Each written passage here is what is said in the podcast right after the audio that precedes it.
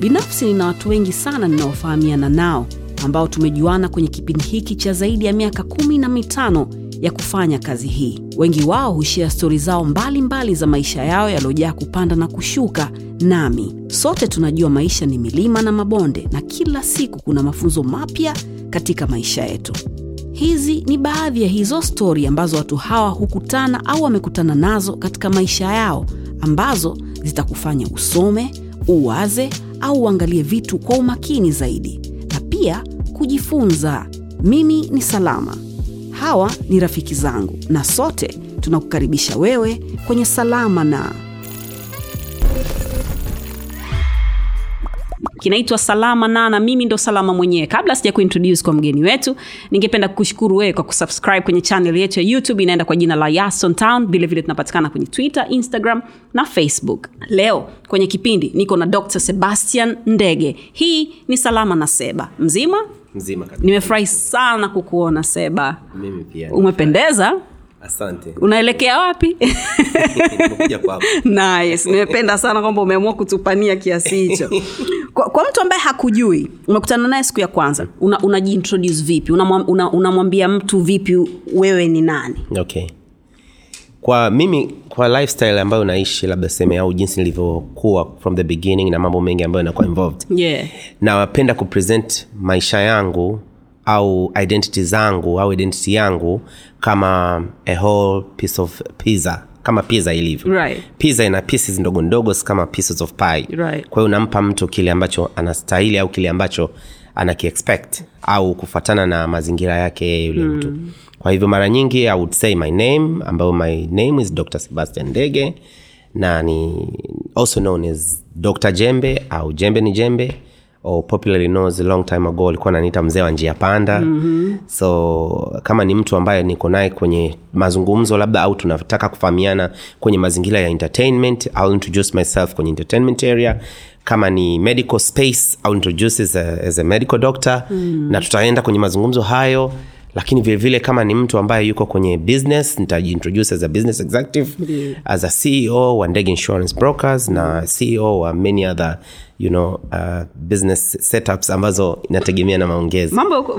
mambo, yes. mazuri sukari eh? namshukuru mungu nice one swali la kizushi kabla sijaenda ninakotaka kwenda hmm. ukiwa umekaa mezani unakula na mtu ambaye hatafuni vizuri au hana hana table manners you know what I mean unamwambia una, unamwambia? Inategemea kama ni mtu tumezoeana namwambia kwa sababu mimi sio mtu wa ku hold sana yeah, easy to say na ni mtu ambaye niko free flowing hmm. kwa hiyo kama mtu hana table manners nitamwambia nitambeba natafuna vizuri oe hmm. yeah, taweza kumwambia hivyo Okay. lakini kama ni mtu ambaye sina mazoea naye hmm. basi nitavumilia kama ni maongezi nitafocus kwenye maongezi hmm. kwa sababu kwenye maisha au mahusiano nobody is perfect na sio watu wote wenye etiquette kwa sababu vitu vya maswala ya kutafuna kula manners na vitu kama hivyo ni malezi makuzi na exposure na experience ya maisha ya kila siku mm. kwa hiyo huwezi kumlaumu mtu wala huwezi kumjaji mtu mm. lakini kama ni mtu ambaye mimi namfahamu eidha ni rafiki yangu wa karibu ambaye ninajisikia nina jukumu la kumrekebisha basi nitamrekebisha hata kama sio pale hata siku nyingine mm-hmm. yeah. okay kuna mambo mengi ambayo umeshawahi kufanya kama kwenye introduction yako ambavyo uliisema. Mi nataka tu kujua kama salama. Bado una practice udaktari wako ama ni kitu ambacho umekiweka kwenye hold kwa sasa? Yes practice ni kitu ambacho nimekiweka hold kwa sasa. Sababu ni nyingi lakini kubwa ni kwamba I've been following my passion. Na passion ni kitu muhimu sana kwenye maisha ya binadamu. Mm. the love of what you do. Kwa hiyo uh, na nimi, nili, wakati na grow niligundua vitu vingi sana kwenye maisha yangu in terms of the talents that have been instilled naturally by god. Lakini vilevile vile kuna vitu ambavyo vinakupeleka kama system. Elimu inakupeleka kwamba e, umefaulu darasa la saba umefaulu uh, form 5 and 6 umefaulu chuo kikuu umefaulu you see so it takes you the system eh, inakupeleka kwenye space fulani. Lakini pia kuna kuna process ya kwenye maisha where you find yourself. Mm. when you find yourself you see that labda una vitu vingi zaidi vya kuoffer to the world.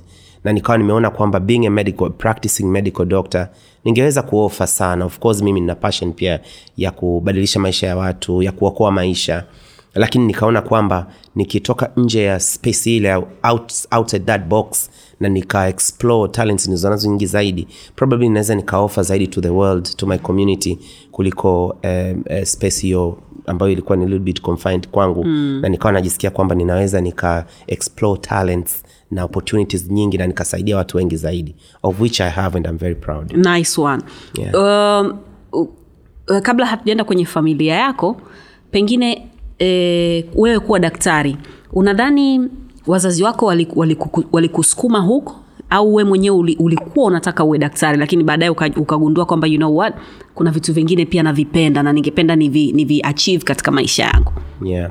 Nimekuwa nina ndoto ya udaktari kwa miaka mingi kwa sababu nakumbuka hata nilivyokuwa primary school mm. nyanza primary school mwanza nili kulikuwa kuna michezo inachezwa ya, wa, ya watoto nikawa nime moja kati ya role ambayo nilikuwa na act mimi ilikuwa ni role ya, role ya daktari.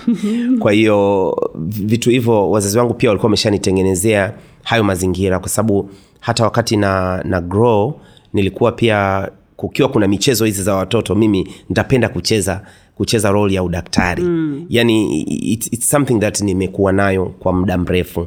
Na na nakumbuka hata kuna kipindi nilikuwa na thesoscope za plastic za, za tangu niko udogoni mm. za muda mrefu lakini pia uh, system na yenyewe ilipelekea hivyo kwa sababu uh, nakumbuka enzi zetu sisi sijui kama sasa hivi uh, system za chini huku za kukuza vipaji vya watoto au vijana sijui kama bado vina- vinaruhusu watu kuexplore talent zao na uwezo wao mm. lakini nachojua system ya elimu tulionayo ina inakupeleka kufuatana na jinsi unavyofaulu kwa hiyo nilikuwa nafaulu sana masomo ya sayansi vile vile. Mm. na nikajikuta kwamba niko kwenye mkondo ambao uh, wa pcb kwa upande wa form 5 and 6 hapo tambaza lakini uh, baadaye muimbili kwenye uh, medicine.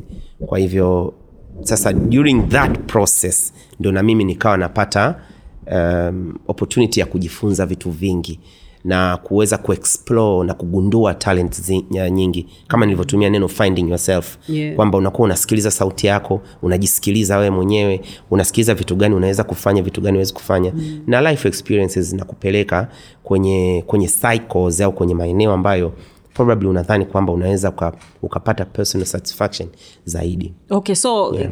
uh, wazazi hawaku, hawata, hata siku moja hawajawai kuambia kwamba sebe inabidi uwe daktari my late father anasema, eh. said that.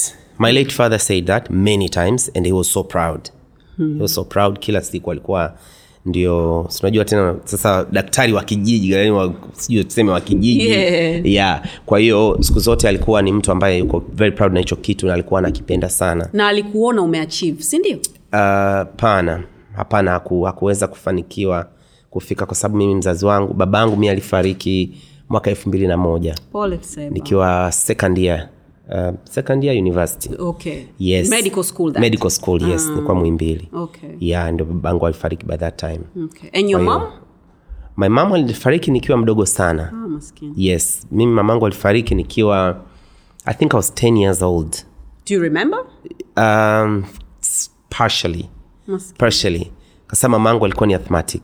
Tell me about that day if you don't mind okay 10 years old is difficult to remember everything lakini nakumbuka siku hiyo tulikuwa nyumbani uh, tukaamka asubuhi tukaambiwa kwamba mzee uh, amempeleka mama hospitali. Kwa hivyo wakawa hawapo hawajarudi. Ilikuwa weekend ama ilikuwa weekdays? It was a weekend sikumbuki vizuri. Right. yes kwa sababu tulikuwa wadogo sana.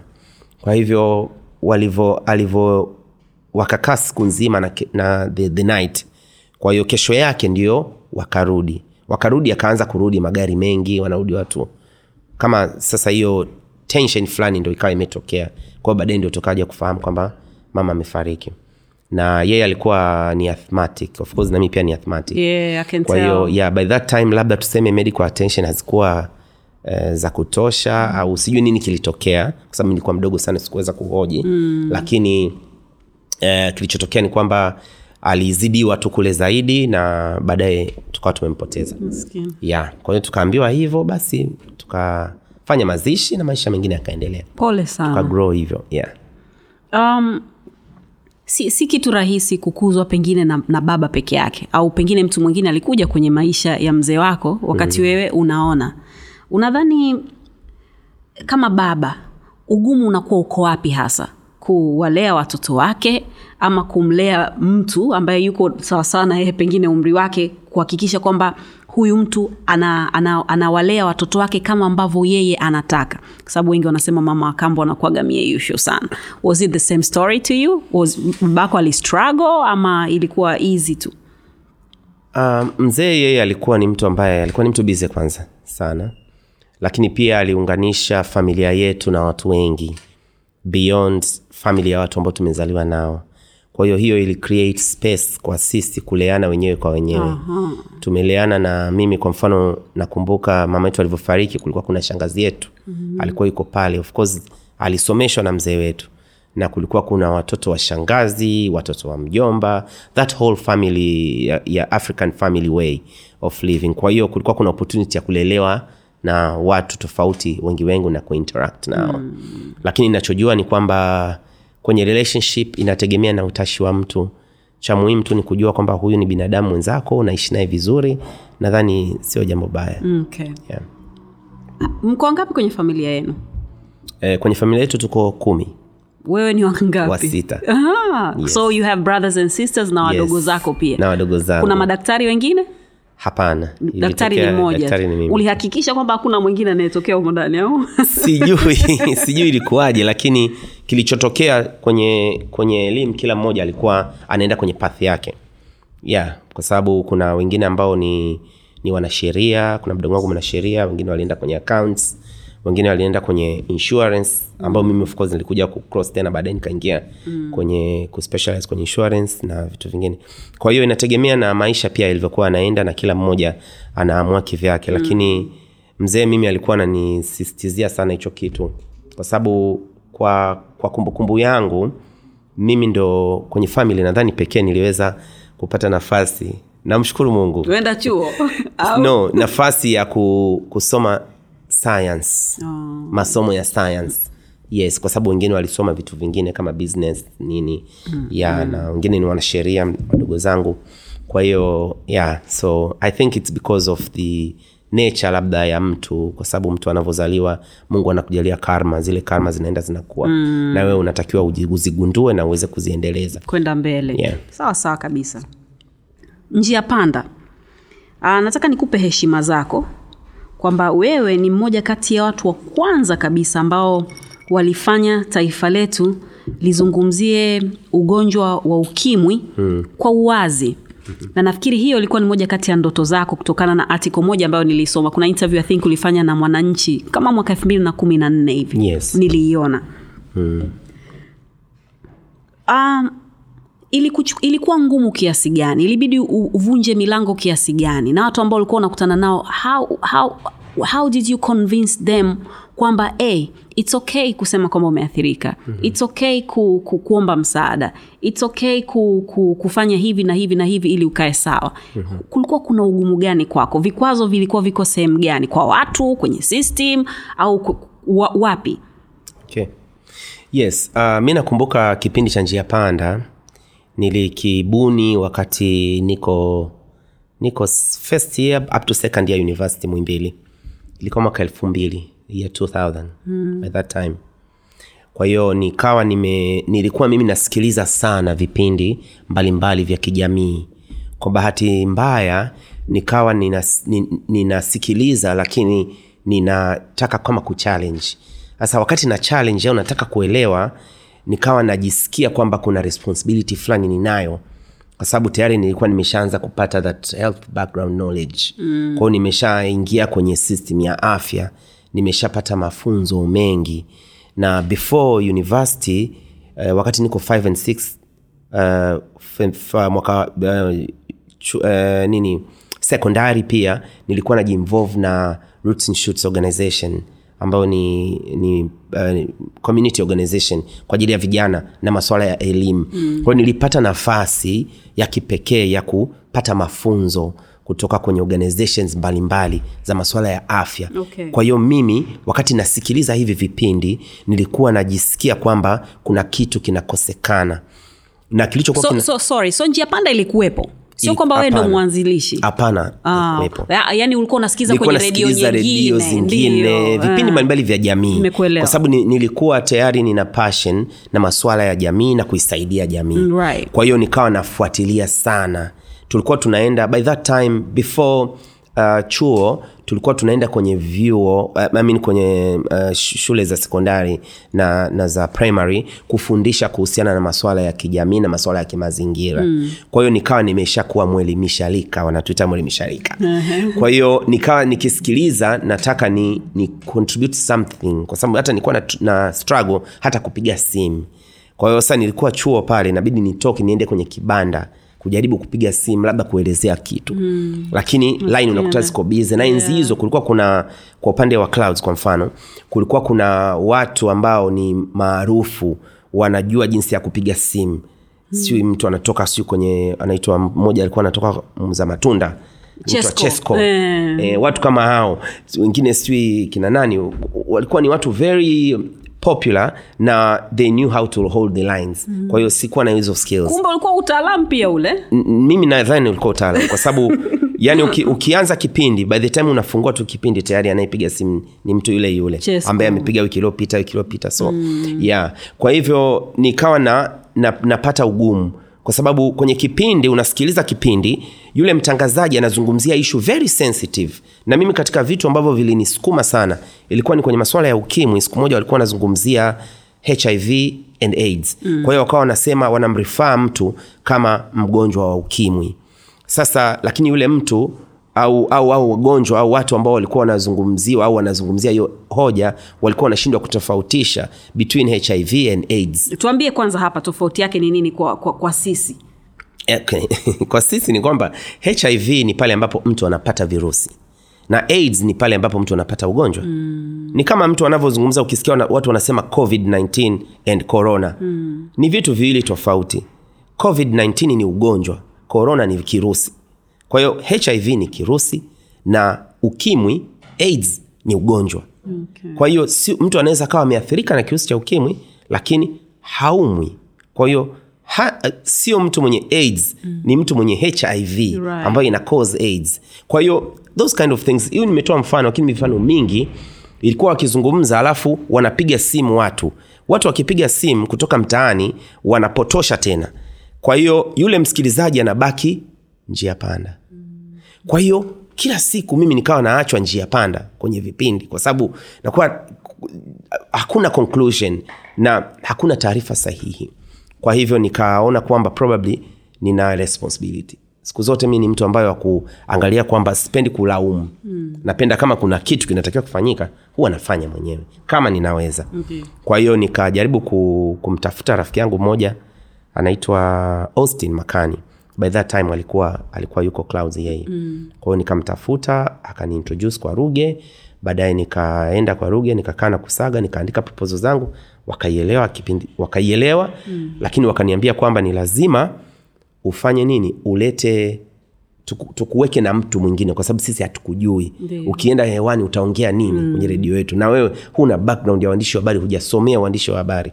Nikasema its fine no problem nita, nita, nita, nitafanya test program.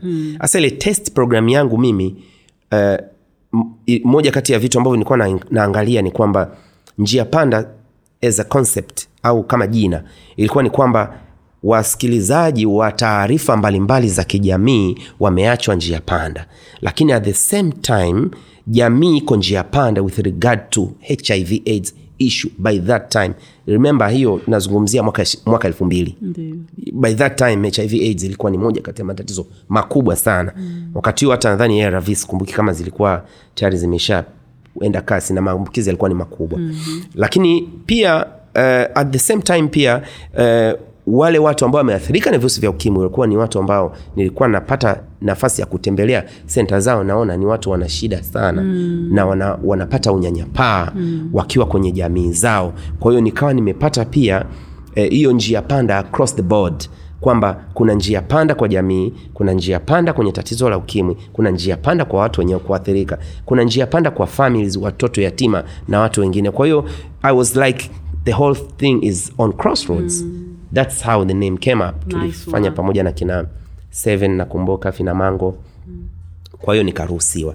Sasa mi nilivyoruhusiwa my first program nakumbuka ilikuwa tarehe 28 oktoba wacha. mwaka elfu mbili. Nice. kipindi nikaruhusiwa kufanya lakini kuka kuna eh, marehemu namkumbuka marehemu prince baina kamkulu mm. pamoja na Finamango ndo wakawekwa pale kwamba wanisimamie. Kwa hivyo wao wakaintroduce kipindi. Mi nilichofanya siku hiyo kitu cha kwanza kabisa ili kuonyesha impact na kucreate vibe yani ile wow factor. Mm. kwa sababu ndio mara ya kwanza nimeambiwa nijaribu. Alafu ndo watanijulisha. Kwa hivyo nikaenda nikachukua watu walioathirika na virusi vya ukimwi kutoka kwenye centers mbalimbali including wamata pasada. Mm. enzi hizo kuwa kuna centers ambazo ilikuwa ni kama group support group uh, organizations ambazo wanakutana kujadili matatizo mbalimbali. Mm. mi nikawafata nilikuwa nimeshaanza kuzungumza nao. Kwa hiyo nikawambia kwamba mimi nataka niwape voice ili na nyinyi muweze kuelezea concern nazokutana nazo mm. kwenye masuala ya kijamii lakini kwenye masuala ya unyanyapaa anayeweza kuelimisha kuhusu ukimwi au matatizo ya virusi vya ukimwi ni mwenye virusi vya ukimwi sure. its easier japokuwa anakuwa na hana utaalam lakini wapewe utaalam mm. kwa hiyo nikaingia kwenye that level of advocacy mm. kwa hiyo nikaweza siku hiyo nilifanikiwa kuleta watu karibia I think watu kama kumi na tano wacha with, on the first program kwa hiyo my intro haikuwa tunasema nitazungumzia nini mi kwa hiyo ni, ikawa ni kwamba mtu tunamintroduce anasema jina lake anasema mimi nimeathirika na virusi vya ukimwi mm. niko njia panda nitaongea na nyinyi stay tuned mm. kwa hiyo watu kumi niliwapata Ah, kumi na tano hivi kwa hiyo that first program itself was like a big bang kwa sababu ilikuwa ni katika vitu vya ajabu sana mm. yaani watu wanashangaa e, wanaongea mm. e, wameongea watu wameongea kwa hiyo ikawa ikaongelewa sana hiyo hata kwenye redio nakumbuka brother joseph kusaga alipigiwa simu nyingi sana e, ruge akapigiwa simu nyingi sana kwa hiyo ukawa kuna impact yani immediately kipindi cha kwanza kilicreate impact ya watu kujua hiki ni nini Buzz, eh? yes mm. kwa hiyo that ikanipa um, uh, step, um, one, one foot in kwa hiyo baadaye ndio tukakaa kunegotiate uh, kipindi kitakuwaje mm. utaendesha vipi kwa hiyo nikawa na, naenda lakini msukumo wangu mimi ulikuwa ni to give the voice of unheard na kuwapa nafasi watu wanyonge kuweza kuzungumza maswala ambayo yataleta impact kwenye maisha yao. Na ndio maana sikuishia tu kwenye maswala ya ukimwi. Nikaenda zaidi kuwaruhusu watoto ambao wamenyanyasika ambao wamepata shida mbalimbali hata za kunyanyasika kijinsia wame, wameweza kusaidika na kutoka kwenye shida na kuwa watu wengine kabisa. Na ukizungumzia njia panda unanikumbusha uh, jana nimepigiwa simu na this young lady anaitwa teresia. Jana. Jana. Mm-hmm. yes kanipigia simu. Uh, yeye alikuwa msichana wa darasa la saba ambaye alikuwa ameishia darasa saba alafu akawa ni house girl. Mama yake eh, aliletwa dar es salaam kuwa house girl. Kwa hiyo akawa amesikia kwamba amefaulu na nafasi yake huenda imepewa mtu mwingine. Alisikia kwa hiyo akawa anataka kutafuta njisi za kutoroka ili aende kufuatilia kule kwao kijijini. Lakini bahati mbaya mama mwenye nyumba kwa sababu alikuwa mfanyakazi mzuri sana akawa anamzuia. Kwa hiyo teresia ali somehow sneak akapata access ya kuja kwenye kipindi chetu. Sisi tukaiea story yake. Alikuwa anaongea vizuri sana. She was very impressive. Kwa hiyo wakajitokeza wasamaria wema kumsaidia kina mama Derek kina brother ngikari wakamsaidia walivyomsaidia tukapata na afisa elimu walijitokeza thats what the concept ya njia panda ilivyokuwa kwamba inahusisha jamii. Kwa hiyo akajitokeza watu wote wanaohusika. Akapelekwa shule akasoma form 1 mpaka form 4 akamaliza. E, wakamsaidia tena akasoma form 5 mpaka 6 akamaliza. Baadaye u- ile social network ikawa inaendelea kukua ya njia panda. Kwa hiyo na akatoka pale akaenda chuo kikuu akasoma uh, shule ya nini dodoma university na akagraduate shes an hr expert Wow. kwa hiyo jana amenipigia simu kunijulisha kwamba amefanikiwa kupata ajira channel 10 ndio hr manager wa channel 10 Wow. so i was so impressed by that na nikahisi kwamba nikaona kwamba eh, hap, hizo ndio zilikuwa ndoto zangu kuacha huyo kuna wengine wengi tu wakina linus mtoto wa 10 years old ambaye alikuwa abused na mzazi wake eh, babake mdogo alitoka alitoroka akaja kwenye kipindi chetu. Yule baba alikuwa akimfanyia vitendo vya lawiti. Mm. kwa hiyo tukamsaidia tukamshirikisha tukapata wasamalia wema tukamtoa kwenye yale maeneo lakini sasa hivi tunapozungumza uh, nilivyokuwa australia recent last, last week. Mm. uh, no last, uh, last year. last year ali nilifanikiwa kuwasiliana naye. Of course hatukuonana kwa sababu alikuwa yuko perth. Oh, yeah. sasa hivi yuko australia. Yuko australia. Yeah. Eh, anamaliza univ- ana, anamaliza chuo kwenye masuala ya it and, and, and, and social networking. Kwa hiyo ni mtu ambaye sasa hivi yuko mbali kabisa na amefanikiwa vizuri sana na huwa ananipigia simu. Tunawasiliana na nishukuru na vitu kama hivyo. Kwa hivyo the concept behind njia panda was to change lives and transform lives. Beautiful. Yeah. mimi naamini na rafiki zangu mundani ni, ni moja kati ya watu ambao bila shaka tulikuwa tukipenda na kusikiliza kipindi hiko. Na pengine some of the things ambazo tumeshawahi kufanya katika maisha yetu pengine zilitokana na vitu ambavyo tulikuwa tunasikia kutoka kwa watu wengine. Kwamba inabidi ujikinge inabidi uongee kama kuna kitu kinatokea kama una, unabakwa ama unafanywa nini you just have to speak out ili vitu viende sawasawa. Yes. kabla sijakuuliza kwa sababu gani uliacha kipindi nataka uniambie hivi karibuni kumekuwa kuna wimbi la watangazaji wa- wakubwa kuhama kutoka kituo kimoja kwenda kituo kingine. Wewe ulipewa nafasi ulikuwa hujawahi kukaa nyuma ya microphone. Mpya kabisa ume, umetoka zako chuoni huko ukaulizwa tu unaweza kufanya ukaambiwa utapewa watu ili mambo yaende na ukabadilisha maisha Un- una- unalichukuliaje hili suala? Unadhani kuna watu ambao wana vipaji lakini hawapewi nafasi just cause eh, mmoja anatoka huko anaenda kule? Ama unadhani ni sawa kwa sababu biashara pengine ndo inataka iwe hivyo? Mimi na mimi mimi I'm, I'm against that. I'm against, Against. that. Against that movement. Kwa sababu naamini kwamba tu sisi wenye media houses pia tuangalie kwenye engo ya kutengeneza talents new talents. Yes. Of course naielewa kwenye engo nyingine pia kwa sababu ina saidi mbili. Naielewa engo nyingine ya kwamba uh, pale ambapo ukihitaji kitu au mtu ataweza kufanya unachokitaka go there and get them. Kwa sababu hiyo movements hizo za uh, watangazaji kutoka sehemu moja kwenda sehemu nyingine sio sio tu kwenye media houses hata kwenye biashara za kawaida kwenye mabenki watu wana move ceos Hata football. hata football wa- wacheza mpira wana move. So utangazaji ni keria kama ilivyo keria nyingine. Lakini nikisema I'm against it au mimi si, si operate hivyo ni kwa sababu na mimi naamini kwenye kutengeneza talents.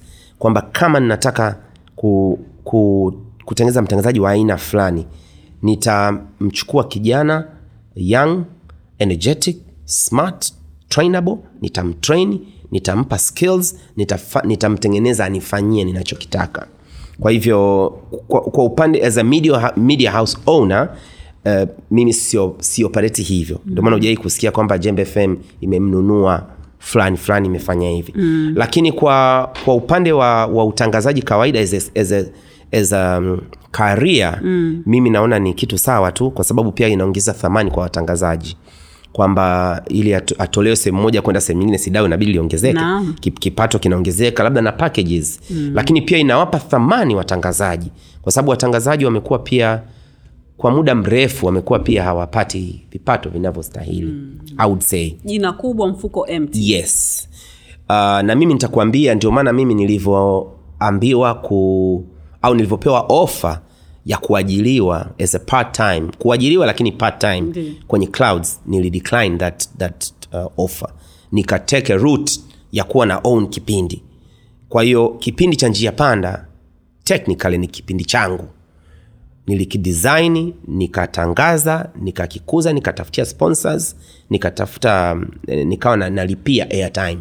Wacha. Yes that's how it was structured mm. between myself and clouds. Kwa hiyo kwa hiyo uh, na naamini kwamba kuna opportunities nyingi zaidi na inakusaidia kukua zaidi. Kwa sababu mi kwa kupitia kipindi cha njia panda sikuishia tu kutangaza nikajifunza mambo mengine mengi sana kwenye maswala ya social entrepreneurship. Mm. nikajifunza maswala mengi sana kwenye maswala ya afya.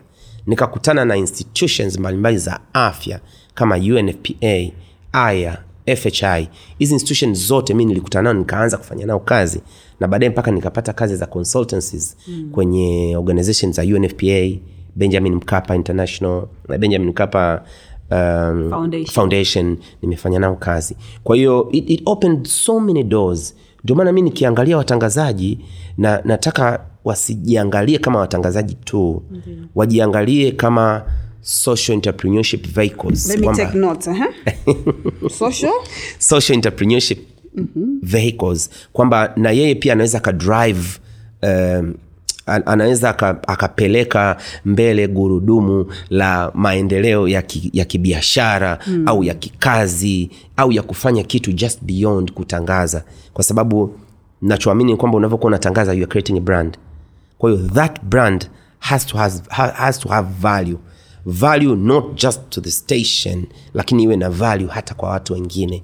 Hata iwe na value na kwako wewe mwenyewe. Iwe na value ireflect mpaka kwenye maisha unayoishia kila siku. Mm-hmm. thats what i believe in. Kwa hiyo ni kitu kizuri lakini ki, ki, kipelekwe kwa kwa mnajili wa kukuza industry. Right. Yeah. so ilikuwaje mpaka ukaacha kufanya njia panda? Okay kipindi cha njia panda niliacha lakini sikuacha kwa ubaya. Yes niliacha kwa sababu ya malengo ya kimaisha lakini na hatua mbalimbali ambazo nilikuwa nikiziende- nikienda nazo. Kipindi ambacho nilianza kulegalega ku, kuenda hata kwenye kipindi ni wakati ule nilivyoanza kusoma ifm sasa nilianza kusoma ifm postgraduate diploma insurance and risk management. Kwao nikawa nasomea maswala ya insurance afu wakati huo pia nafanya na biashara nafanya na kazi. Mm. kwa hiyo nikawa naona kwamba excuse me mm. nikaona kwamba ninazidiwa.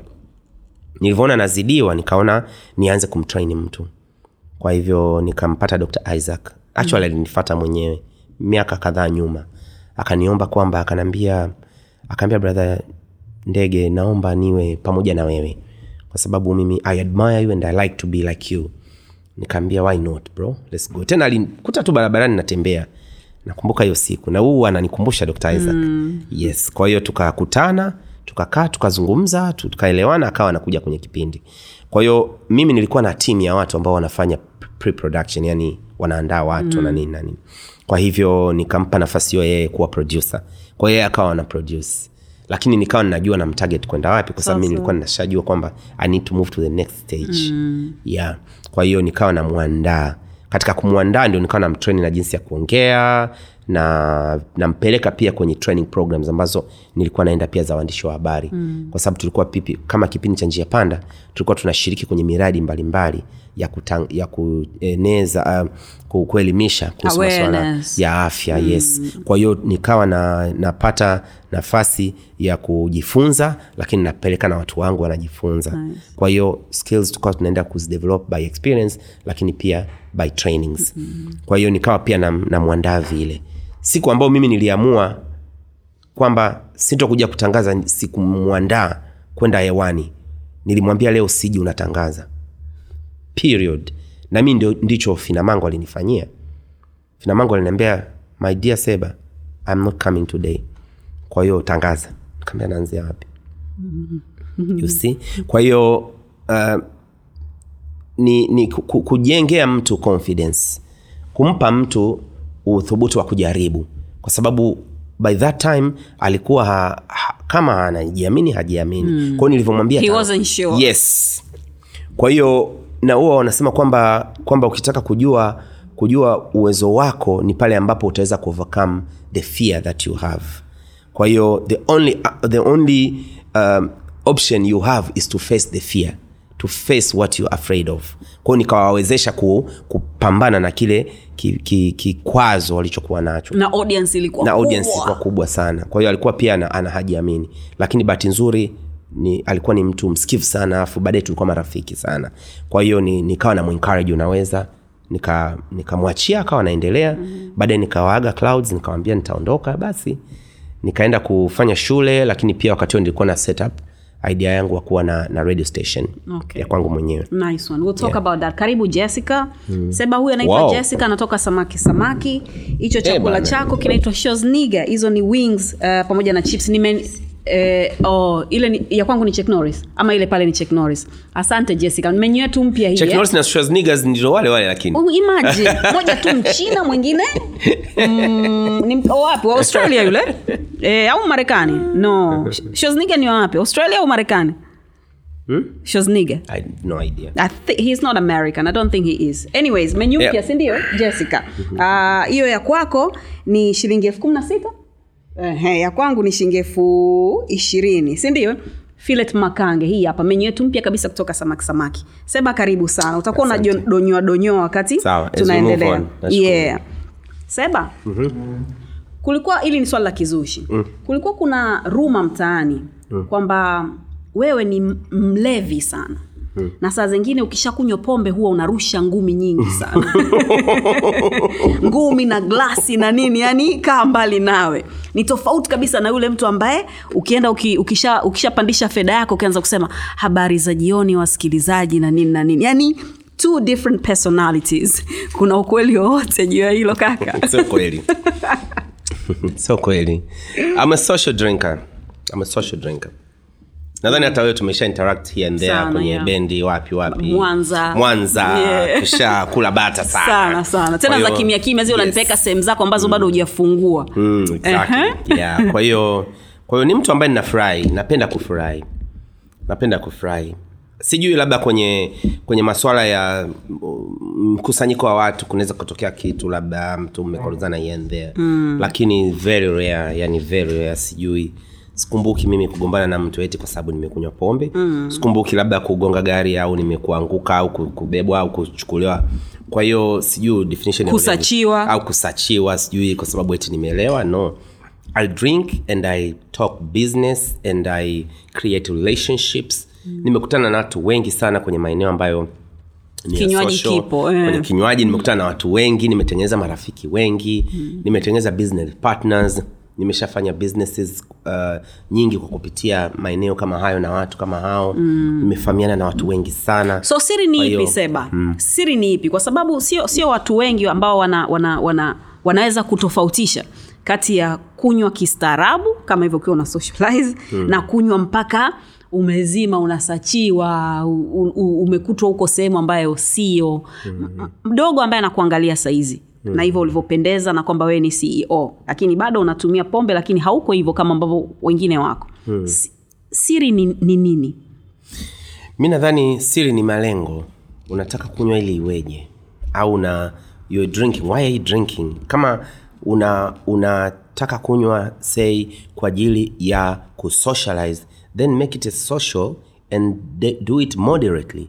Kwa sababu kwenye maisha ya kila siku anything too much is harmful sio tu kwenye kinywaji kwenye kitu chochote kile ambacho ni indulging hata chakula ukila zaidi ya kiwango kipimo kinachokubalika of course inakuwa harmful mm-hmm. kwa hiyo kila kitu kikitumika vibaya kinakuwa harmful kwa hiyo hata hata kwenye kwenye upande wa uh, social drinking mm. inategemea na malengo yako unataka nini lakini pia technically nachofahamu mimi eh, labda kitaalam niseme mm. kwamba kuna watu ambao kuna kile tunakita threshold the alcohol threshold yani kiwango cha cha I was, I was like, huh?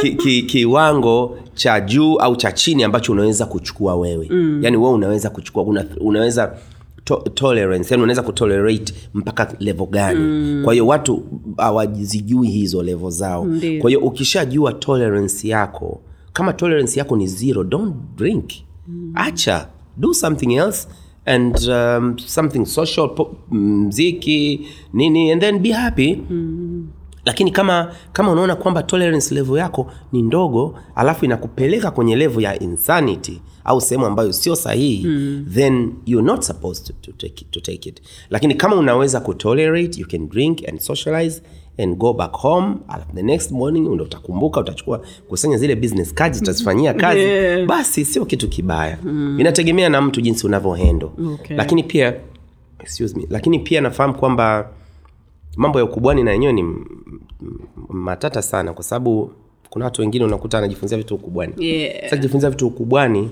anavichukulia vinakuwa sasa kama ulimbukeni We- ulianza kunywa ukiwa na miaka mingapi kama utakumbuka uh, sikumbuki miaka naomba unifunikie microphone yangu. Sikumbuki miaka lakini nilikuwa i think third year university. Mm, sio zile za, za, za labda uko primary ama uko sekondari imeachwa fulani unajim- unajimiminia? No no. Hapana. Sisi tulikuwa highly disciplined kiasi. Kwa hiyo uh, vitu ambavyo sio vya watoto sio vya watoto. Kwa hiyo hatukufikia na haikuwa shida ulivyojulikana nyumbani kwamba una, unatumia kinywaji hapana. Mzee wangu alikuwa ni mtu very open minded mm-hmm. yes. Okay. lakini nilikuwa namficha sana. Yeah. biashara seba. Najua unafanya nyingi kama ambavyo umetuambia. Uh, kuna kuna kuna kampuni ya, ya bima kuna bendi kuna redio na kuna biashara zako nyingine ambazo mi sizijui we mwenyewe unazijua. Um, unajiwezaje kujigaa unawezaje kufanya hivyo vitu vyote na bado ukawa baba. Hilo swali wengi wananiuliza. Hmm. kwenye kufanya shughuli mbalimbali unavyotaka kudiversify kitu cha kwanza lazima ujue kama una uwezo wa kudiversify.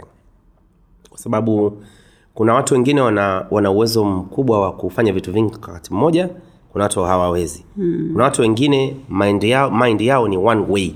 Anachofanya ndo hicho hicho mpaka akimalize. It's, it's a characteristic ni, ni, ni, ni personality. Kwa hiyo mimi ni type a personality.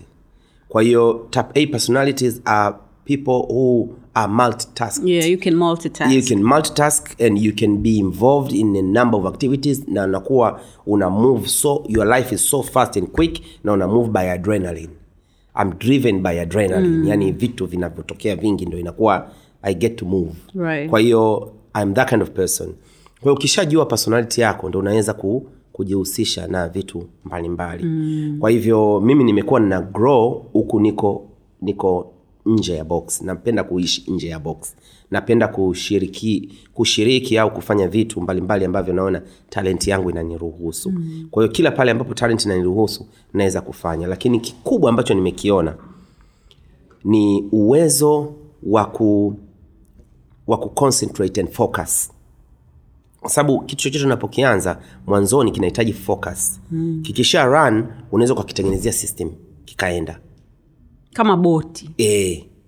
kwa hiyo hata ndege yenyewe unavyopaa mm. ndio kuna vitu vingi mapilot wanajua pale ndio kuna lot of focus attention mpaka ikishafika unaweza ukaka autopilot unaweza hiki hiki unaona wanapiga story mm. nini wanaweza kuambia karibu bana njoo utembelee huko kwenye Yeah. cockpit vitu kama hivyo na ikiwa inatua pia kwa hiyo uh, hata maisha yetu ni kila, kila siku ya vitu tunavyotaka kuvifanya you must focus when you're starting and put systems alafu huwe na uwezo wa kuswitch mm. from one thing to the other Yeah. mi nachoamini kiukweli kabisa namshukuru mungu nadhani ni uwezo ambao mungu alinipatia ambao ninajaribu kuendelea kuexplore na naamini kwamba watu wengine wengi wana hivyo wana huo uwezo au hivyo vipaji mm. lakini hawajataka kuvifanyia kazi kwa sababu edha ya uvivu yeah, being lazy. au uoga au kusikiliza sauti za nje. Ukiwa unasikiliza sauti za ndani kinachokusukuma kwamba unaweza kufanya unakifanya. Kwa hiyo mimi ninapokuwa nafanya kitu nakisha kwamba ninakijua. Kwa hiyo nikitaka kufanya insurance lazima niende nikasomee insurance nikitaka kufanya media nitaanza lakini nitaenda kufanya kusomea. Niki, chochote nachotaka kufanya lazima i have to go read. I have to do a research. Unafanya unachokijua. Sio kwa sababu eti dr ndege anafanya vitu vingi basi ngoja nami nikavifanya uh-uh. make sure una create space ya wewe kujifunza kufahamu kujua utaalamu wake mm. inafanyikaje inaendaje and then unatengeneza skill set na knowledge ndo unafanya. Kwa hiyo ukiwa unafanya kitu unachokijua ni rahisi kufanya vitu vingi tofauti. Mm. that is the secret behind. Makes a lot of sense. Thank you. watu wangapi wanakutegemea kuwalipa mishahara? Uh, kwa sasa hivi kusema ule ukweli wamepungua sana. Wamepungua sana kwa sababu labda ya mazingira yaliyobadilika kibiashara. Mm. kwa hivyo nime, nili streamline nilipunguza eh, wafanyakazi. Kwa sababu nakumbuka about 34 years ago nilikuwa na mpaka 100, 100, 110 people. Kila sehemu yani? Kila sehemu ya ukijumlisha walikuwa nafika zaidi ya mia mia ishirini. Lakini nilivyo mambo yalivyobadilika kwenye especially hata hivi juzi hizi situation za corona na na systems pia zinabadilika vitu vingi vinabadilika kwa hiyo lazima uadjust especially issue za compliance. Ndivyo vitu ambavyo vi- vimechange mambo mengi sana. Sema watu hawajui wanadhani kwamba kilichobadilika labda ni pesa hamna. Ah, kilichobadilika ni compliance yani ku, kuweza kuifanya biashara yako ikidhi eh, sheria na taratibu zilizopo.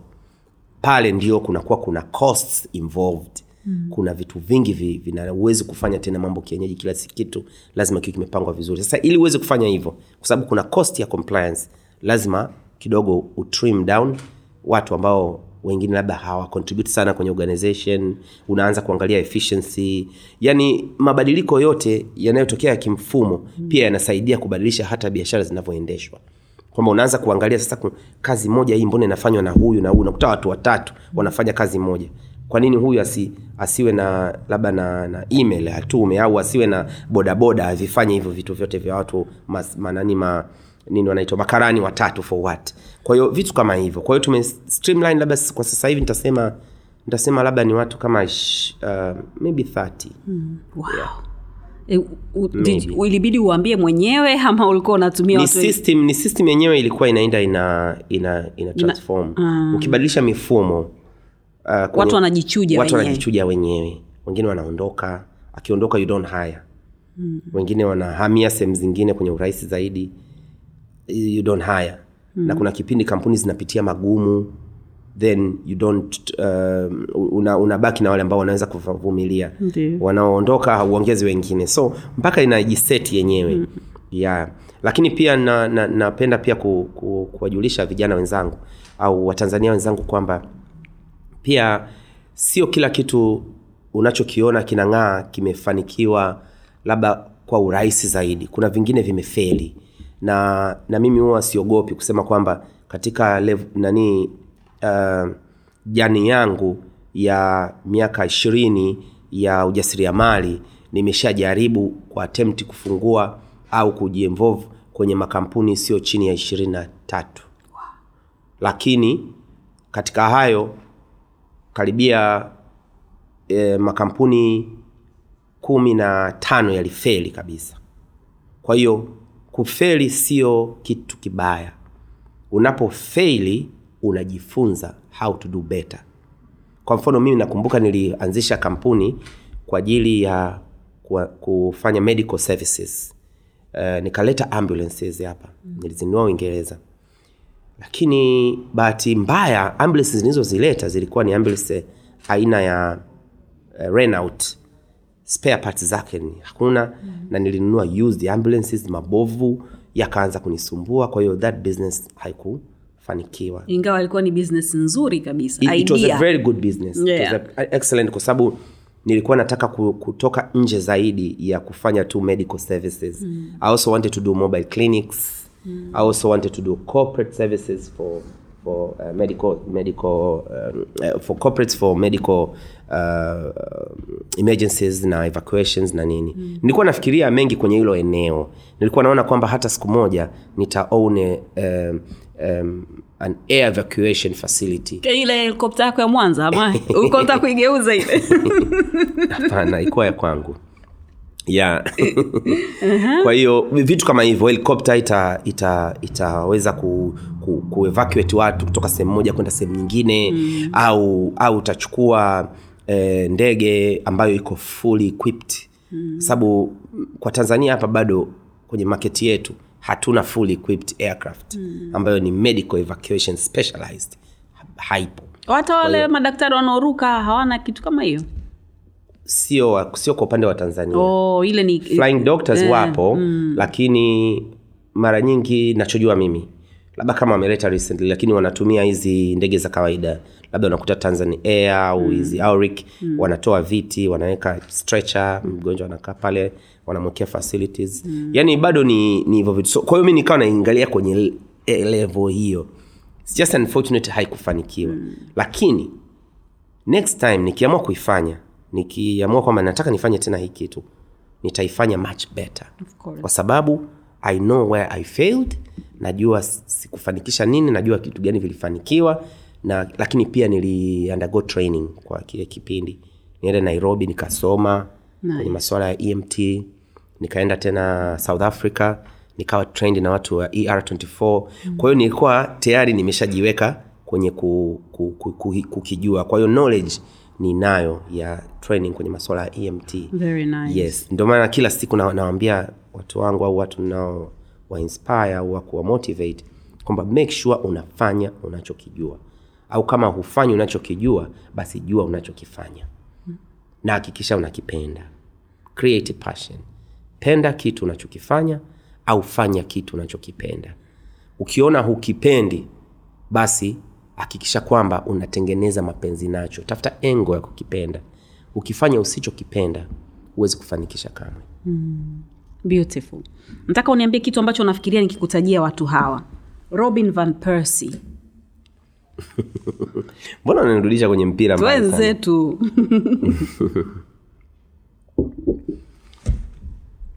kitu gani What about him? eh, kitu gani kinakuja kwako kwenye mawazo yako cha kwanza kabisa? Pace yeah life is about pace. Van persie alikuwa ni mchezaji ambaye anatumia mguu wa kushoto. Akienda sehemu ambayo sio ya kwake atahakikisha anakimbia sana. Thats one. Lakini pili uh, van persie alikuwa ni mchezaji ambaye nakumbuka alikuja manchester alituokoa sana. Kuna me, kuna 20. game moja hiyo ilikuwa ni mwaka gani? Uh, like years kuna game moja ambayo Van Persie alifunga Man City magoli ya tiktak makali makali tu. Mm, lakini moja la free kick la mwisho free kick kali sana. Ni kwa sababu ndo hicho nataka kusema pace lakini pia uh, precision ya ku- kuchukua opportunity pale inapo present. Mm. kwa sababu opportunity haipresent mara mbili. Van Persie akipata chance anakupiga. Okay. yeah. diamond platinums mm. diamond platinums ni, mm, ni ki, ukimtaja ninaona um, uh, hardworking. Yeah okay. as far as i understand from from far is is, is a hard worker. okay yeah so tubaki hapo um, moja kati ya vitu ambavyo unafanya siku hizi katika kofia nyingi ambazo unavaa hmm. ni usimamizi wa msanii wa mziki ambaye ni mkubwa hapa kwetu meshai kuona kwenye press conference moja ya mwisho ulikuwa umevaa barakoa um, sio kitu ambacho kimeacha ladha kwenye midomo ya watu wengi. Kwa sababu pengine wewe sio mtu ambaye unajulikana kwamba una u, u, uko vizuri kwenye hiyo industry. Ushawahi kusikia mtu anakwambia kwamba hii nafasi yako kwa konde boy sio nafasi yako? Ushawahi kumsikia mtu anasema hivyo? Ambacho unakifanya kwa dogo si, si cha kwako seba. Sijawai kusikia. Labda ndo uniambie. Okay. Lakini amna mtu ambaye kuniambia hivyo sema nachojua ni kwamba wakati naanza kuwa involved na harmonize mm. kulikuwa na hisia nyingi. Hisia ya kwanza ni kwamba huyu anamfelisha dogo. Ndio ilikuwa hisia ya kwanza. Na hisia ya pili ilikuwa ni kwamba anampoteza, na hisia ya tatu ambayo ilikuwa ni potofu kwamba amemtoa wcb yeah hizo hisia tatu ndio zilikuwa zinaendelea. Lakini as the time goes on nadhani inaenda inajidhihirisha kwa sababu mtu akikudoubt kwenye uwezo wako au ability to, to transform or to do something uh, in, a, in any sector uh, ni rahisi sana uh, an, anakuwa akikudoubt anakupa anakupa vibe of viga ya wewe kufanya zaidi mm. kufanya vizuri zaidi Right. so au unakuwa challenge na mimi huwa napenda challenge napenda vitu vipya Mi, mimi ni mmojawapo seba mm. mi ni mmoja kati ya watu ambao walishangaa najua kwamba umeshawahi kufanya mziki you had your own band una redio zako kwa hiyo unajua kabisa maswala ya, ya, ya, ya, ya muziki na, na, na, na, na sifa zake na sayansi yake na fitna zake yamekaaje? Unajua wapi pa kupenya wapi pa kutokea. Mi nataka uniambie leo ilikuwaje ukaishia kuwa na harmonize? Mlikutana kutana vipi? Okay uh, sitoenda deep sana kwenye kwenye vitu ambavyo sihitaji kuvizungumzia lakini upande wa mimi kwenye music industry entertainment industry nipo siku nyingi. Lakini sijawahi kuwa involved per in the music business but ihave been in music industry. So people should understand wanatakiwa waelewe watu tofauti kati ya tasnia ya mziki na biashara ya mziki mimi nimekuwa kwenye tasnia ya mziki muda mrefu lakini sikuwa kwenye biashara. Na pashen yangu ya, ya kuingia kwenye tasnia ya mziki ilitokana na mimi kuwa karibu na marem ruge. By that time kipindi cha njia panda kilikuwa kina produce lot of kids ambao walikuwa wanaonyesha kuwa na talent. Actually ndo tukakaa mimi na marem ruge tukaamua kwamba tutengeneze center ambayo itapokea vijana wanaotoka mazingira magumu wenye vipaji tuweze kuwaendeleza na kuwapeleka sokoni au kuwaruhusu waende. Wacha. That is how we started tanzania house of talent. Mm. kwa hiyo tulivyoanzisha tht na Mariam ruge pale hapo morocco tulikuwa tuna tuna nia hiyo. Na mimi ilinipa nafasi ya kujifunza vitu vingi kuhusu talent.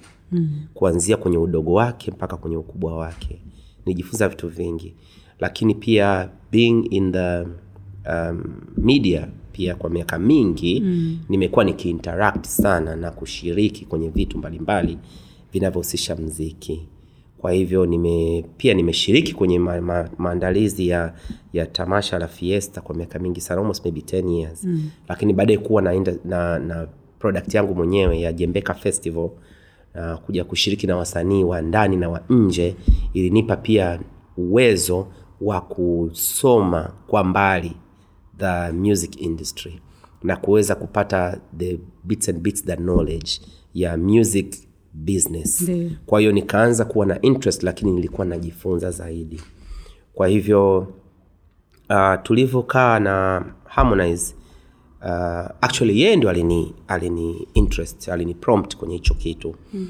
lakini mimi were you guys friends before that yes Okay. harmonize amekuwa ni kama mdogo wangu mimi wanamziki wengi wengine hata siwezi kutajia lakini nimekuwa na, na wasupport nawasaidia wengine labda hawajasikika au haijajulikana kwamba uh, kwamba labda dr sebastian aliwahi kumpa uh, so and so uh, pesa ya kwenda kurekodi music uh, south africa wakarekodi video wakarudi watu wengi au wengine kwenda studio wengine hata ushauri wengine connections hapa na pale. So i've been in the industry lakini more silently.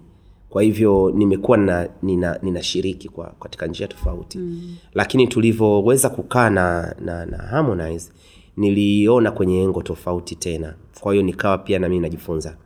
Lakini pia nikawa naona kwamba there's more opportunity kwenye biashara ya mziki. Sio tasnia ya mziki music industry. Kwa hiyo nikaweza kuangalia nikaanza kuona uh, uwezekano wa kufanyika mambo mengi zaidi na kutransform the music industry kwa mimi kushiriki kwenye music business. Mm. yeah. so, so there's a lot, a lot of bad blood seba kwenye kwenye uhamisho wake kutoka kutoka ambako ambako ali- alikuwepo mpaka huku ambako nyinyi mko hivi. Lakini uzuri ni kwamba anaendelea. Mimi narudia mi ni mmoja kati ya watu ambao walishangaa kuona um, harmonize anafanya kazi na wewe. Sio kwa sababu sijui uwezo wako lakini ni kwa sababu niliona yale sio mambo yako. Yani kwamba ah, sijaribu kuwa uh, kukuvunjia heshima lakini nilikuwa naona ah, is too big for this thing man. Labda haya ni mambo ya kitoto lakini mtaani pia kulikuwa kuna stori kwamba wewe ulitumwa uende ukamchomoe mchizi pale. Yaani ulifanya kila ambacho kinawezekana mchizi achomoke pale ili uwe naye wewe kwa sababu pengine umeona business opportunity.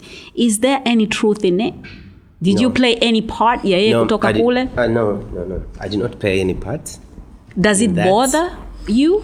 No it doesn't bother me kwa sababu huwezi kuzuia watu wanavyofikiria kwa sababu hata wewe mwenyewe unavyowaza au unavyofikiria unavyoniona kwamba labda kwamba seba is too big for this au hawezi kufanya hiki anatakiwa kufanya hiki thats your perception. Lakini reality ni tofauti. Kwa hiyo na siku zote ukweli huwa unaenda unajiunfold wenyewe. Kwao mi naamini kwamba wale ambao wanahisia tofauti wanaenda wanaelewa taratibu. Kwa sababu hata ukiangalia kwenye social media kuna maeneo ambayo kuna kipindi ambacho kulikuwa kuna tax ambazo ni ya vitu ambavyo vilikuwa sio vya kweli lakini vimeenda vinajichuja. Ukweli huo unajichuja wenyewe. Kwa hivyo hata muda unavyoenda naamini kwamba mungu anaendelea kufungua kuonyesha ukweli wa mambo. Yeah. mm. naamini kwamba it's just time it's just about time. Time will tell everything kama ni mimi nilikuwa involved kumchomoa Yeah. o aliamua kuchomoka mwenyewe au kulikuwa kuna mambo mengine aliyokuwa nafukuta kule ambao ni ya kwao wenyewe na mimi nikasubiri nikaa pembeni nilivyokubaliana na harmonize kufanya naye kazi na kufanya naye business nilisubiri amalizane nao tukaendelea na business kwa hivyo hivyo vitu vyote sipendi kuvi kuviongelea kwa sababu sidhani kama vinatusaidia kugrow kwa sababu tunataka tukuze music industry mm. tutengeneze mahusiano mazuri tuendeleze upendo na mshikamano na kuheshimiana mm. yeah. unadhani tuko kwenye kwenye kwenye uh, right direction in terms of what eh, hiko ambacho umekisema kwamba tu, tujaribu kufanya hivi na hivi ili tupeleke mziki wetu sehemu nyingine. Yeah. unadhani hapa tulipo sahizi tunakuelekea ni kule ama kuna vitu ambavyo inabidi tuvibadilishe ili kama tunataka tufike kule inabidi tufanye abcd ama hapa tulipo tuko vizuri kabisa tuendeleze tugurudumu mi naona tuko vizuri. Tunaenda vizuri kwa sababu music industry ya tanzania inakuwa sana. It's growing quite fast na actually ukisema kwa east africa sasa hivi we are leading. Mm. kwa hiyo naona kwamba tuko vizuri na tunaendelea vizuri. Na nashukuru kwamba rais wetu dr john pombe magufuli na serikali yake wana support sana growth ya music industry. Kwa hiyo hili ni jambo jema pia ambalo linaisaidia music industry kukua. Mm. mambo madogo madogo ya hapa na pale watu kuaruzana au kutoelewana au washabiki kutoelewana ni kitu cha kawaida sana kwenye music industry sio kitu kibaya kwamba mziki hautokuwa mziki utakuwa. Cha muhimu tu ni kuwa focused na kila mtu nakuwa na malengo anajua anataka nini mm. anataka kwenda wapi na kuwaheshimu watu wengine na kuendelea kusambaza upendo. So wh- wh- what do you tell your kid? Kijana wako ambaye unam, unam, unam, unam, unam manage ambaye unamsaidia kibiashara. Kwa sababu kiumri sidhani kama ameona mengi kama ambavyo wewe umeona. Wewe ushawai kukaa na watu wa mabendi ambao kunakuwa pengine kuna mkubwa kabisa then kuna wa kawaida dadadadada zile zinavyoenda zinarudi na nini na nini na nini. Wewe kama kiongozi huwa unamwambia nini ili kufanya kichwa chake kiwe kiwe kimetulia ili aweze kuandika na kufanya mambo yake yaende? What do you tell him? Okay the reason i was involved kwenye konde music worldwide na konde gang is to establish that sense of business. Mm-hmm. looking at music as business. So that is my role. Kwa hiyo naangalia kwenye hiyo zaidi. Kwenye maswala ya talent management pamoja na administrative issues kuna watu wengine mm. ambao pia wanafanya hizo kazi na ambao wako chini yako lakini? Wako, eh, wako chini yangu wengine ya wako chini yangu technical mm. lakini lakini most of the time tunazungumza kama mdogo wangu kama rafiki. Kwa sababu ukitaka kufanya biashara vizuri na mtu au kufanya kazi make that person comfortable. So we, we are comfortable with each other. Mm. kwa hiyo kama ana kitu ambacho nakiona si- sio sawa nitamwambia. Kama na kitu ambacho nakiona kiko sawa tunashauriana. Ni watu ambao tunashauriana sana. Okay. lakini kitu ambacho mimi nina I'm very proud ni kwamba Harmonize is very ni mtu msikivu sana. Kwa hiyo ni rahisi kufanya kazi na mtu msikivu. Ni rahisi kufanya kazi na mtu ambaye anapenda kujifunza na yuko tayari kukosolewa. Mm. kwa hiyo huwa ananisikiliza kwa sababu anajua kwamba nina nimeshaona mengi na ninajua vitu vingi. Mm. lakini vile vile kitu kingine ambacho watu wengi labda hawajui ni kwamba Harmonize pia yeye mwenyewe kama msanii anajitambua. Kwa hiyo vitu vingi sana anavijua like the do's and don'ts yeah so kazi yangu inakuwa rahisi. Nice one. Let's talk about your family. You got kids? Ha, wanga? Watatu. Mama mmoja? Mm-hmm. you married? Yes. Still eh? uh, somehow not.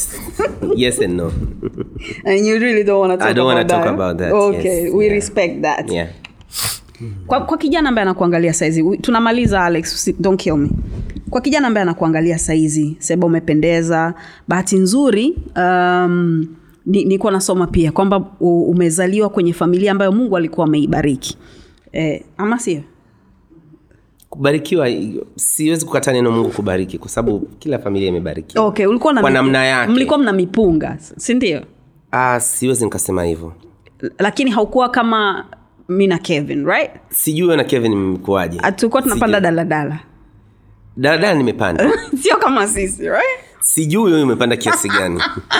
Anyways kwa kijana ambaye anakuangalia yes. Sahizi seba na anataka kuwa kama wewe ambavyo upo unadhani ni njia gani ya kupita? Haijalishi haijalishi ametokea katika familia gani lakini unadhani ni njia gani ya kupita ya mtu awe grounded aweze kufanya vitu vyake na aweze kuwa kama wewe ambavyo uko sasa hivi? Unafanya vitu kibao.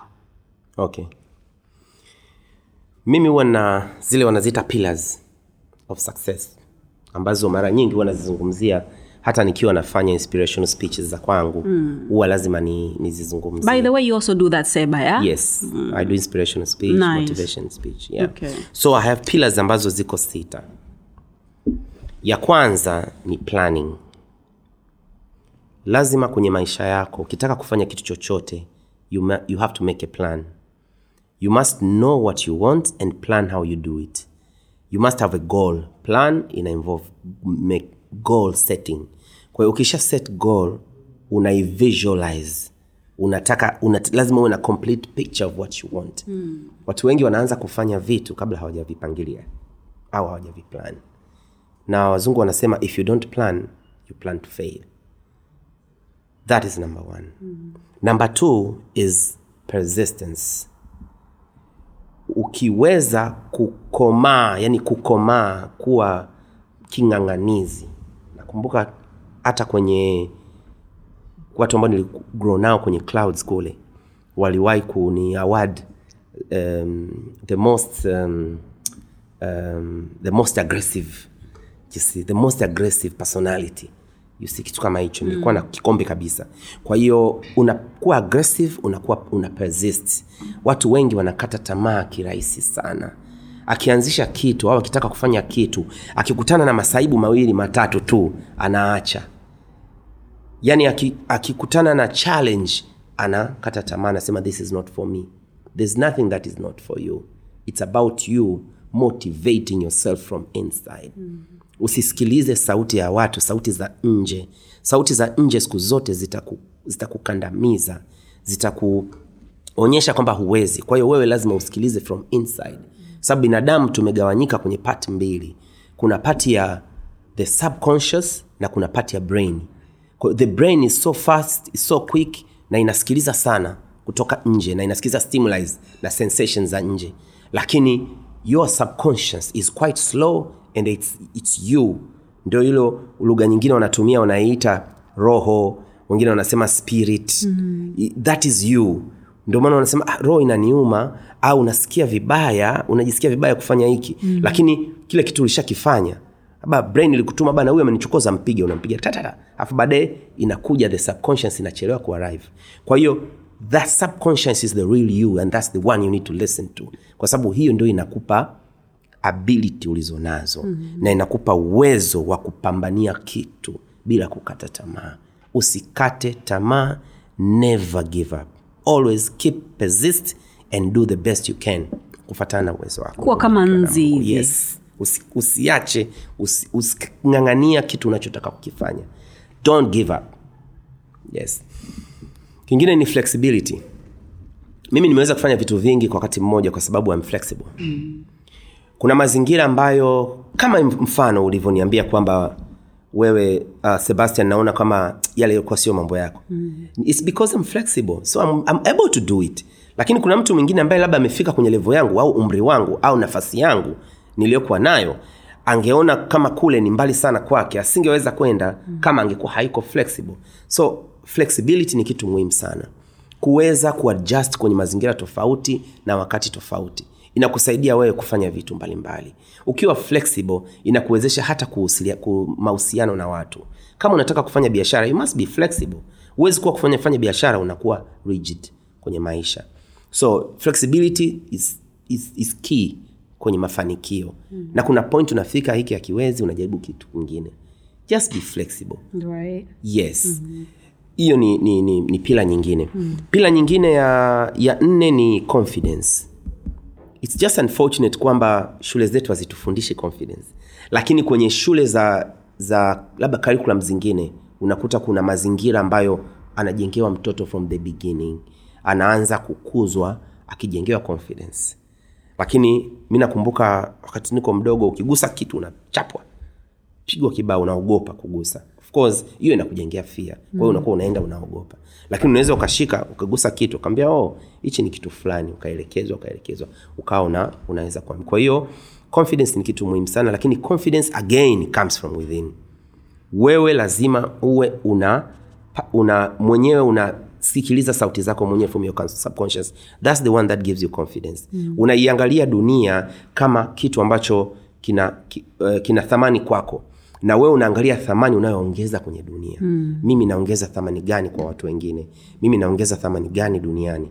Naongeza thamani gani kwa watu naofanya nao kazi? Naongeza thamani gani kwa watu ambao wananiheshimu? Watu ambao wananizunguka? Watu ambao wananipenda? Watu ambao wananichukia na waongezea thamani gani? Unaongeza thamani gani kwenye social media? Unaongeza thamani gani kwenye eneo lako la kazi? So when you, ukiwa unajua kwamba unaongeza thamani maana yake ni kwamba utakuwa confident because you know what you're offering. Nice. people who do not have confidence is because they don't know what they're offering. And maybe they have. Labda ana kitu ambacho anaweza kukiofa lakini ana, ha, anakosa uwezo anakosa confidence kwa sababu eh, hajakitambua anachotaka kukiofa kwa hiyo lazima uweze kuidentify na ujenge thamani. Na ili ujenge thamani lazima ujenge skills ya vitu mbalimbali lazima ujenge knowledge ya vitu mbalimbali. Kama unataka kuwa mtangazaji lazima u, u, ujue jinsi ya kutangaza. Lazima uwe na skills za kutangaza. Ili wewe una kitu cha kuofa inakupa, inakupa confidence. Mm. kama unataka kuwa daktari lazima uji, ujifunze udaktari. Ujue udaktari. Uweze kuofa services na skills set ambayo itakupa confidence. Kwa hiyo kila kitu unachotaka kukifanya lazima ukitengenezee thamani. Right. ili wewe una add value kwa watu wengine. Mm. E, kitu cha tano ni responsibility. Watu wengi kwenye maisha hawachukui responsibility ya action zao. Mm. kama umefanya kitu haujakifanya lakini umehusika na mafanikio basi take responsibility ya mafanikio. Na kama umehusika na failure take responsibility of failure. Mm. watu wanaogopa kufeli. Usiogope. Kama umefeli kitu sikimefeli Okay. inuka jipanguse anza tena nenda mbele. Kwa sababu maisha bado yapo there is so much. Unaweza ukafeli kitu kimoja uka, ukaona kama vile ukuta ndio mwisho mwisho yani unaona ukuta tu. Lakini kumbe there is so much na huo ukuta unaweza ukawa tu ni vicious. Unakufanya tu wewe usione mbali lakini unakiona kile ambacho umefeli jifunze jinsi gani ambavyo umefeli and do them better. You learn how not to do it au you learn how it is done better and move on. Kwa hiyo uh, moja kati ya hizo hiyo uh, responsibility kutake responsibility ya, ya kile unachokifanya na maisha yako usisingizie watu wengine. Yeah we, we do that a lot. Yes. Ukisingizia watu wengine kwenye felia ya maisha yako unabaki kulalamika kila siku. Hauoni hiyo kwenye kwenye industry yetu sana? Watu wanalalamika kwamba hawapigi mziki yangu nini wakati pengine labda ngoma mbovu exactly. you know? Exactly exactly. Mm-hmm. kwa hiyo it's, it's what you offer and you take responsibility.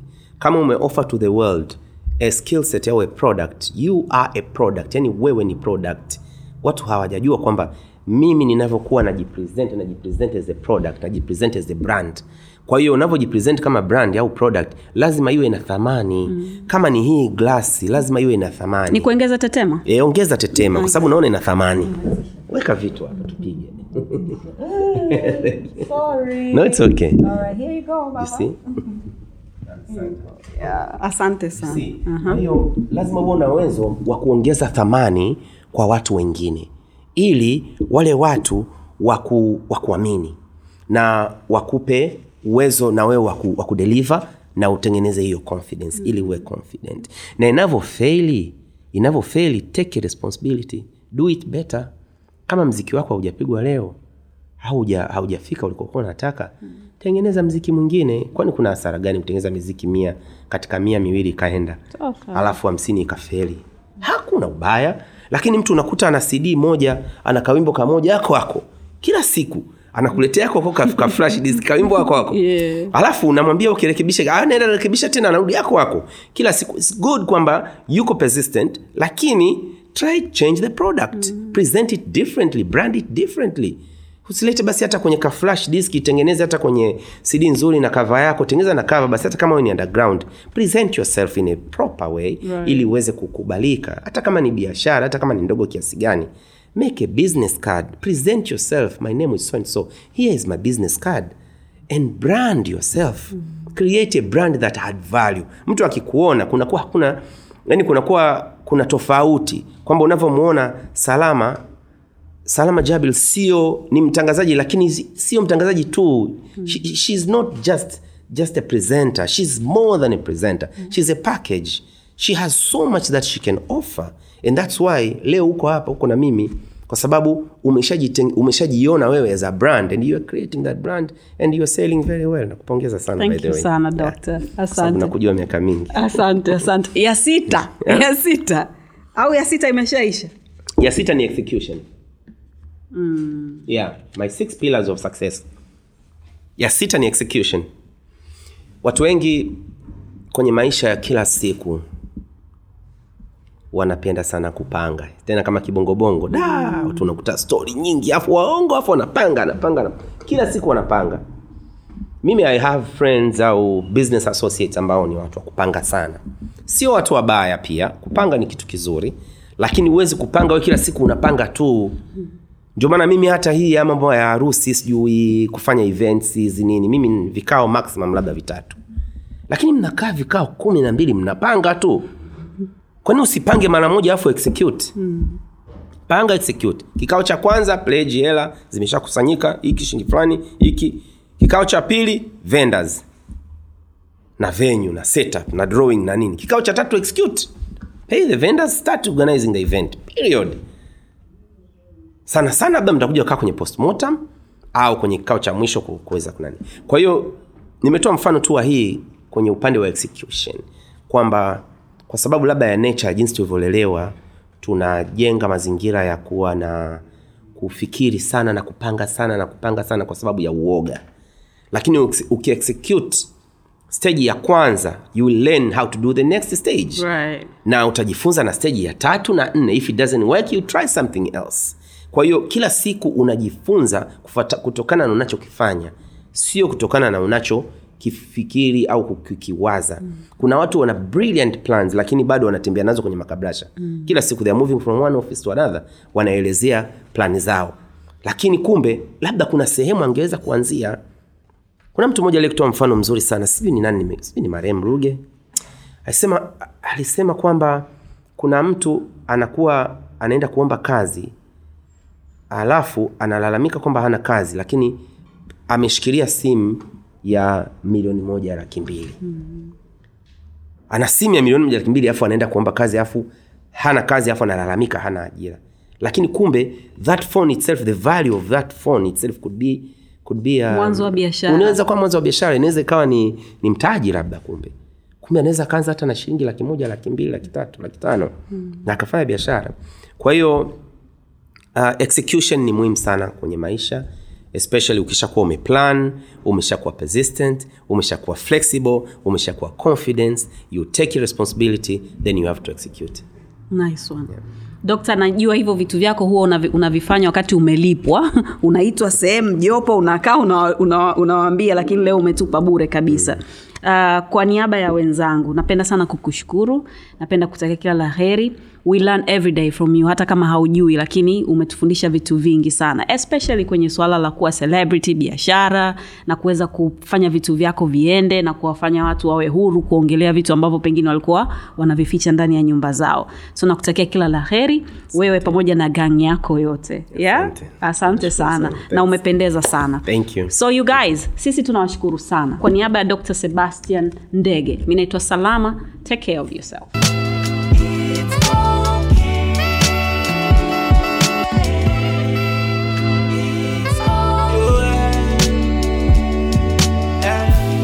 Vipo vya lawama sio shida, vipo vya kupoteza sio muda. Wenuka na ukimbize ndoto ah, ah, ah. Kupatia ina maana hukosei, kiburi kinafanya tujongei, tunaamka wapya kila day hey, hey, hey, hey. Slow ila kufika unawahi, chozi na mfuta na cry, tukipenda na Mungu anafurahi yeah. yeah. Mimi sihitaji kucomplain, sihitaji kucomplain, Mungu ana bless is okay